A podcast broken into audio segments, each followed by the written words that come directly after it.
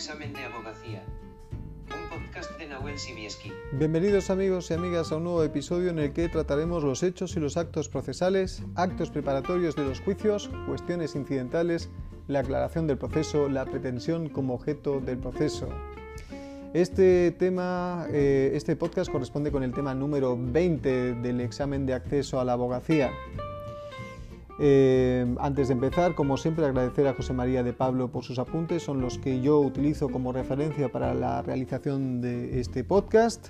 Los podéis encontrar en josemariadepablo.com, donde podéis realizar, si así lo deseáis, un donativo al proyecto solidario Harami. Eh, vamos a comenzar recordando, como siempre, que este podcast no puede sustituir el estudio. Empezamos.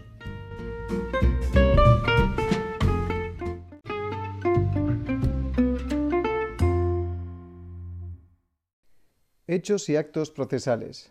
A continuación haremos una definición muy breve de los hechos y los actos procesales. Los hechos y los actos procesales están divididos en hechos jurídicos, hechos procesales, actos jurídicos y actos jurídicos procesales. Los hechos jurídicos son los sucesos independientes a la voluntad humana. Los hechos procesales son los, los sucesos independientes de la voluntad humana que tienen consecuencias procesales. Los actos jurídicos son conductas realizadas voluntariamente por el hombre con eficacia y consecuencias jurídicas.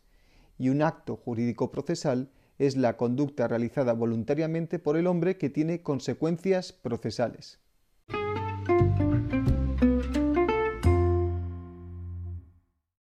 Actos preparatorios de los juicios son fundamentalmente las diligencias preliminares, la anticipación de prueba y las medidas cautelarias previas a la interposición del procedimiento. Comenzamos hablando de las diligencias preliminares. Existen varios tipos de, eh, o varias clases de diligencias preliminares. Yo las he dividido en cuatro, que son las siguientes. Para declarar o exhibir cosa que tenga el posible demandado en su poder. Esto es una clase de diligencia preliminar. Para que exhiban documentos. Esta es otra clase. Para concretar integrantes de un colectivo de afectados en procesos de defensa de intereses de los consumidores. Esta es una tercera clase. Y finalmente la propiedad industrial o intelectual. Esta sería una cuarta clase. En cuanto a una subdivisión que podríamos efectuar en, las exhibiciones de documentos, por ejemplo, son eh, relativos, por ejemplo, a herederos y, legatarios, ¿no? para que se llevan últimas voluntades. Eh, se pueden exigir documentos a socios o comuneros. También se puede eh, solicitar a un perjudicado por un hecho cubierto por responsabilidad civil, por ejemplo, para pedir la historia clínica al centro sanitario que custodia la información. En cuanto a propiedad intelectual, eh, se pueden exhibir documentos y esto en relación sería para identificar a un a un prestador de un servicio, por ejemplo, en este caso. En estos casos se expresarán los fundamentos con referencia eh, circunstanciada al asunto objeto del juicio que se requiere preparar. Los gastos serán a cargo del solicitante que prestará caución para responder tanto a los gastos como a los posibles daños y perjuicios. La competencia para resolver estas cuestiones es del juez de primera instancia o de lo mercantil del domicilio de, de la persona que deba declarar, exhibir, etc. A continuación haremos un pequeño seguimiento del procedimiento de diligencias preliminares para que más o menos entendamos, eh, digamos, de, forma global cómo funciona. Por ejemplo, en primer lugar, eh, vamos a jugar con el easy, es decir, si el tribunal aprecia que se ajusta a derecho, vamos a tratarlo en primer lugar, después veremos si el tribunal estimase que no se ajusta. Pues si el tribunal aprecia que se ajusta a derecho, se accederá a la pretensión fijando una caución. Esto se acuerda mediante auto y no es recurrible. En ese sentido, el juzgado eh, citará en los 10 días siguientes para que se lleve a cabo la diligencia. Si no se prestase la caución en los tres días contados desde que se dicte el auto, el letrado podría, el letrado de, Administración de Justicia se entiende, podría archivar definitivamente el procedimiento. A los, a, los, perdón, a los cinco días siguientes a la citación para la diligencia, la persona requerida podría oponerse y en este caso se da traslado a la parte demandante para que impugne esta oposición en un plazo igual de cinco días. Si la persona encartada, por otra parte, no diese señales de vida o eh, lo que sea, no, contestase, el juzgado podría acordar eh, de forma proporcional eh, varias medidas. Por ejemplo, en las declaraciones se le tendrá como reconocidas las preguntas realizadas por el demandante. Segundo, eh, si es una exhibición documental, el juzgado podría acordar entrada y registro en el lugar donde tuviese esta documental. Em, si es eh, exhibición de cosa o lo que sea, pues exactamente igual que la documental, entrada y registro. Y si es exhibición de documento contable, se puede tener como ciertos, eso cuidado, eh, lo que se presente por el solicitante. Más nos vale oponernos en, caso, en estos casos de diligencias preliminares. Si el tribunal, por otra parte, estimase que no se ajusta a derecho, pues desestimará. Y es un auto eh, que es recurrible, esto sí, este, este auto que no acuerda las diligencias preliminares es recurrible mediante apelación. Dos últimos aspectos sobre las diligencias preliminares. Eh, si la decisión sobre la aplicación de la caución es apelable, pero no tiene efectos suspensivos. Y eh, sobre las diligencias preliminares previstas en leyes especiales, pues más que nada cuando se trata de diligencias de protección de derechos previstos en las leyes especiales, se tendrá en cuenta la legislación efectivamente especial. Aseguramiento y anticipación de prueba. Antes de incoar un procedimiento, por temor fundado de que algún acto o prueba no pueda ser practicado por causa de las personas o el estado de las cosas, se puede asegurar y anticipar la prueba.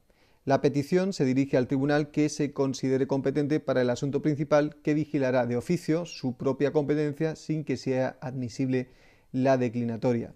Si el tribunal estimase fundada la petición, accederá a ella por medio de providencia para que practique las actuaciones cuando se considere necesario, siempre con anterioridad a la celebración de juicio realizándose por el letrado de Administración de Justicia. Práctica contradictoria de la prueba anticipada. Cuando la prueba anticipada se solicite y se acuerde practicar antes del inicio del proceso, el que la haya solicitado designará a la persona o personas a las que se proponga demandar en su día y serán citadas con al menos cinco días de antelación para que puedan tener en la práctica de la actuación probatoria la intervención que eh, la ley autorice según el medio de prueba de que se trate. Si estuviese ya pendiente el proceso al tiempo de practicar la prueba anticipada, las partes podrán intervenir en ella según lo dispuesto en la ley de enjuiciamiento civil para cada medio de prueba si la demanda no se interpusiese en un plazo de dos meses desde de, su práctica, no se tendrá en cuenta el valor probatorio de esta práctica. Asimismo, se puede realizar de nuevo si fuera posible y se solicitase. En estos casos, el tribunal eh, valorará las prácticas según las reglas de la sana crítica. Custodia de los materiales de las actuaciones de prueba anticipada. Los documentos y piezas de convicción que tienen la consideración de prueba anticipada quedan bajo custodia del letrado de Administración de Justicia hasta que se interpone la demanda o hasta el momento de conocerla y valorarla. Si esta prueba debiera practicarse en un tribunal distinto, se remitirá esta prueba por conducto oficial. Medidas de aseguramiento de la prueba. Las partes pueden pedir del tribunal la adopción mediante providencia de medidas de aseguramiento útiles para evitar que las conductas humanas o acontecimientos naturales puedan destruir o alterar objetos materiales o estado de las cosas. Para esto también se puede dirigir mandatos de hacer o no hacer. En casos de propiedad industrial e intelectual se pueden tomar medidas que pueden consistir en descripciones detalladas o la incautación efectiva de las mercancías y objetos litigiosos. Cuando las medidas de aseguramiento se hubiesen acordado antes del inicio del proceso, quedan sin efecto si el solicitante no presenta demanda en un plazo de 20 días siguientes a la fecha de la efectiva adopción de las medidas de aseguramiento acordadas. En este sentido, el juzgado de oficio puede acordar se alcen o revoquen los actos de cumplimiento y condenará al solicitante a las costas declarando que es responsable de daños y perjuicios. Requisitos. Procedimiento para la adopción de las medidas de aseguramiento de la prueba. Contra cautelas. Mediante providencia, el tribunal puede acordar las medidas si, primero, la prueba sea posible, pertinente y útil, segundo, que haya razones para temer que pueda ser imposible su práctica en el futuro, y tercero, que la medida sea conducente y se lleve en un tiempo breve sin causar perjuicios graves y desproporcionados. Para decidir sobre la adopción, eh, el tribunal puede acordar, en, lugar de la medida de aseguramiento, la aceptación del ofrecimiento que haga la persona que habría de soportar la medida, por ejemplo, una caución. Las medidas de aseguramiento se adoptarán previa audiencia de la persona que tenga que soportarla. Si se, eh, solicitasen una vez iniciado el proceso, también se oirá el demandado. Solo quien fuera a ser demandado o ya lo hubiera sido podrá acudir, al oponerse a su adopción, la imposibilidad, impertinencia o inutilidad de la prueba. Finalmente, retraso. Cuando sea probable que el retraso y siempre que se solicite en la audiencia previa ocasione daños irreparables, el tribunal puede acordar la medida sin más trámite mediante providencia. Tendrá que estar motivada. Esta providencia es irrecurrible. Si la medida de aseguramiento se hubiera adoptado sin audiencia previa, se podrá formular oposición en un plazo de 20 días desde la notificación de la providencia que la acordó, argumentando en la oposición que no existe riesgo de daños irreparables para la futura práctica de prueba. También puede solicitar la posibilidad de acordar una caución sustitutoria. Medidas cautelares. Las medidas cautelares se solicitan normalmente junto con la demanda principal. También podrían solicitarse antes si se acreditan razones de urgencia o necesidad. En tal caso, para que no quedase sin efecto, deberían presentarse la demanda en, 20 días, eh, en los 20 días siguientes ante el tribunal que adoptó las medidas. Este plazo de 20 días no es necesario en casos de formalización judicial de arbitraje. Bastará con que se lleven a cabo todas las actuaciones tendentes a poner en marcha el arbitraje.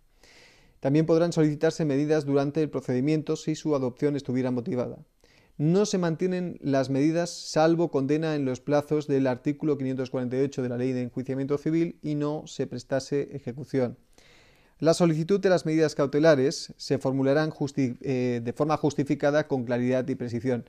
Se acompañarán los documentos que la apoyen y también se podrá eh, solicitar medidas cautelares sin dar traslado del escrito de solicitud en procedimientos incoados por demandas que se pretenda la prohibición de actividades ilícitas para requerir informes u eh, ordenar investigaciones. Audiencia al demandado. Como norma general, las medidas se adoptan previa audiencia del demandado.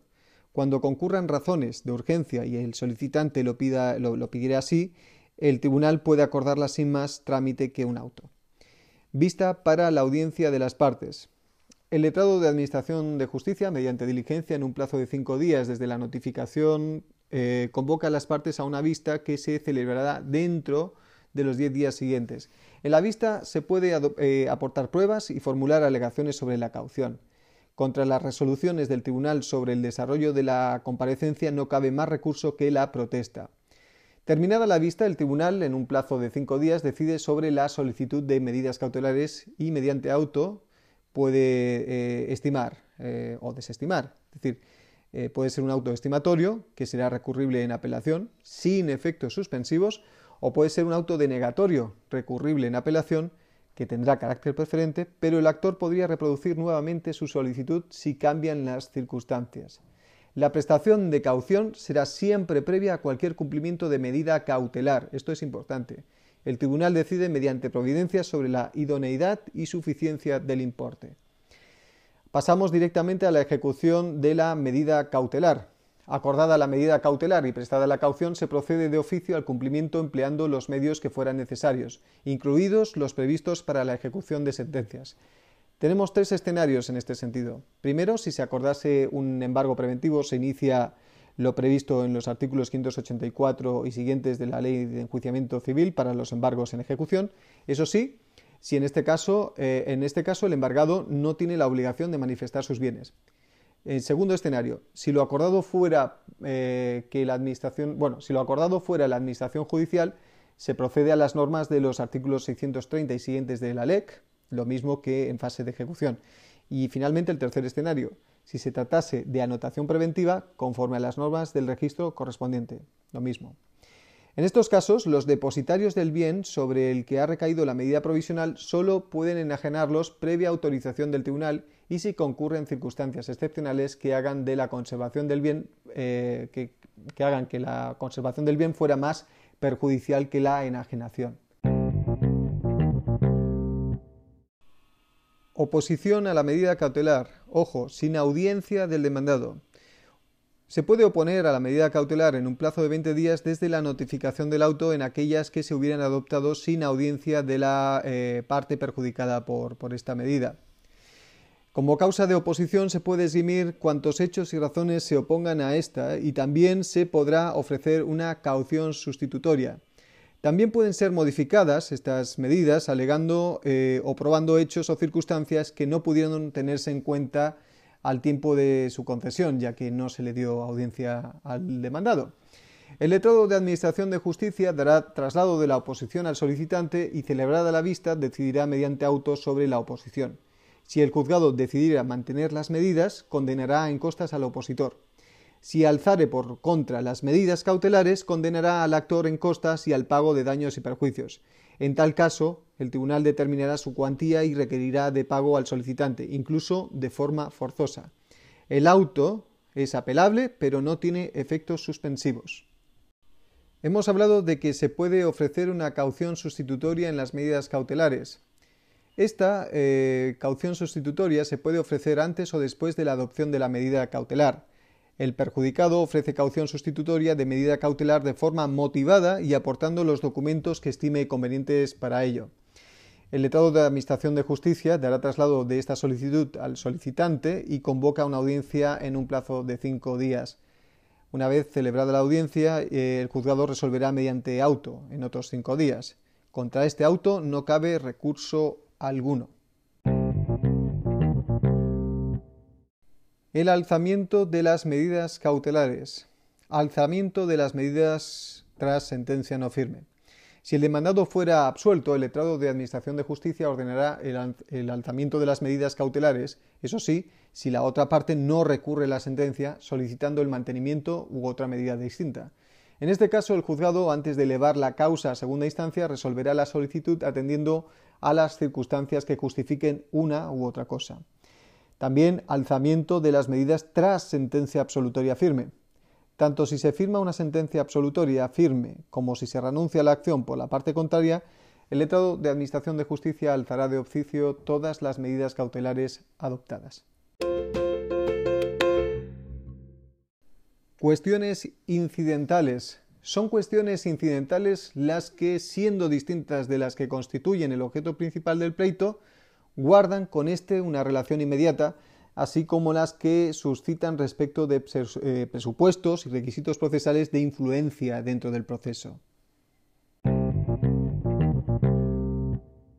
Existen dos clases de cuestiones incidentales, las de previo pronunciamiento y las de especial pronunciamiento.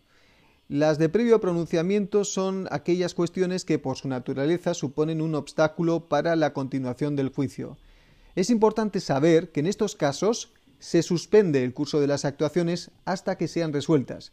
Por ejemplo, son de especial pronunciamiento las que afectan a la capacidad y representación de cualquiera de los litigantes, las que eh, eh, demuestran que existe algún tipo de defecto procesal u óbice de la misma naturaleza, siempre y cuando haya sobrevenido antes de la audiencia, o aquellas que afectan a cualquier otra incidencia que ocurre durante el juicio y son de especial pronunciamiento, cuestiones incidentales de especial pronunciamiento, aquellas que exigen el que, el tribunal decida sobre eh, estas de forma separada en a la sentencia antes de resolver sobre el objeto principal. Esto, lo que es importante conocer es que en estos casos no se suspende el curso de las actuaciones. Planteamiento de las cuestiones incidentales, inadmisión de las que no sean tales. Las cuestiones incidentales se plantean por escrito al que se acompañarán los documentos pertinentes y en el que se propondrá la prueba que fuese necesaria y se indicará si, a juicio de quien propone la cuestión, ha de suspenderse o no el curso normal de las actuaciones hasta la resolución. Si no se plantea de esta forma, el tribunal repelará eh, mediante auto el planteamiento de toda cuestión que no se halle en ninguno de los casos anteriores. Admisión, sustanciación y decisión de las cuestiones incidentales. En el procedimiento ordinario no se admite el planteamiento de ninguna cuestión incidental una vez iniciado el juicio y en el verbal una vez admitida la prueba propuesta. En providencia, sustintamente motivada, se resuelve si es de previo o de especial pronunciamiento, lo que, pondrá, lo que podrá determinar, como hemos dicho antes, si se suspende o no las actuaciones. El letrado de Administración de Justicia dará traslado eh, en el que se plantee la cuestión a las demás partes para que en un plazo de cinco días se pronuncien. Si no lo hiciesen, se citará a las partes a una vista que se celebrará conforme a lo dispuesto para las vistas de los juicios verbales. Formuladas las alegaciones y practicada la prueba, el juzgado resolverá la cuestión en un plazo de 10 días mediante auto. Si fuera una cuestión de especial pronunciamiento, será resuelta con la debida separación en la sentencia definitiva. Es importante que, eh, conocer que cuando la cuestión se resuelve mediante auto y pone fin al proceso, cabe recurso de apelación. Pero si por el contrario, si se decide la continuación, no cabe recurso alguno sin perjuicio de que la perjudicada pueda apelar la sentencia definitiva.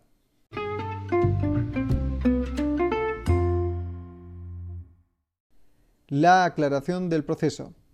Los tribunales no pueden variar las resoluciones, pero sí aclarar algún concepto oscuro y rectificar cualquier error material. En este sentido también son aclarables autos y sentencias. Estas solicitudes interrumpen los plazos para los respectivos recursos. Estas aclaraciones pueden ser de oficio dentro de los dos días hábiles siguientes al de la publicación de la resolución o a petición de las partes, Ministerio Fiscal incluido, y el tribunal resuelve la cuestión en un plazo de tres días siguientes a la presentación del escrito solicitando la aclaración. Los errores materiales manifiestos y los aritméticos pueden ser rectificados en cualquier momento. Esto es importante. Si se tratasen de omisiones de pronunciamientos en autos o sentencias, el plazo para solicitarlo será de cinco días desde la notificación de la resolución y contra los autos u decretos que resuelvan estas cuestiones, aclaración, rectificación, subsanación o complemento, no cabe recurso alguno sin perjuicio de los recursos que procedan en su caso contra la sentencia, auto o decreto.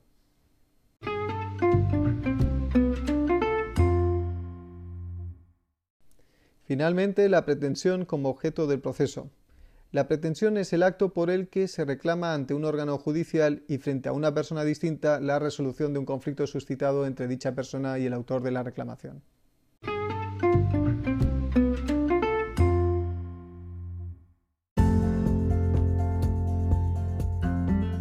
En este episodio hemos visto que existen hechos jurídicos independientes a la voluntad del hombre, actos jurídicos, conductas realizadas voluntariamente por las personas, actos jurídicos procesales dependientes de la voluntad humana y hechos procesales independientes a la voluntad del hombre, que dentro de los actos jurídicos están los actos preparatorios al juicio. En este sentido son las diligencias preliminares, que son actos preparatorios que sirven para preparar de forma previa un procedimiento, la solicitud de aseguramiento de prueba, que son actos preparatorios que permiten salvaguardar la prueba ante la eventualidad de un procedimiento, y las medidas cautelares, que son actos preparatorios que ayudan a, proteger derechos en el litigio antes, durante el procedimiento y eh, evidentemente antes de un definitivo pronunciamiento por el juzgado.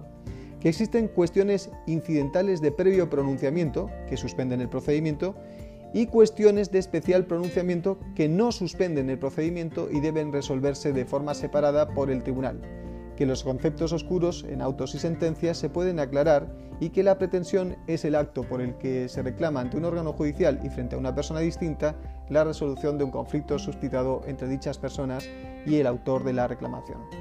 Y con esto es todo. Eh, me despido no sin antes agradecer a José María de Pablo por sus apuntes, reiterarlo, y recordando que este podcast no puede sustituir el estudio.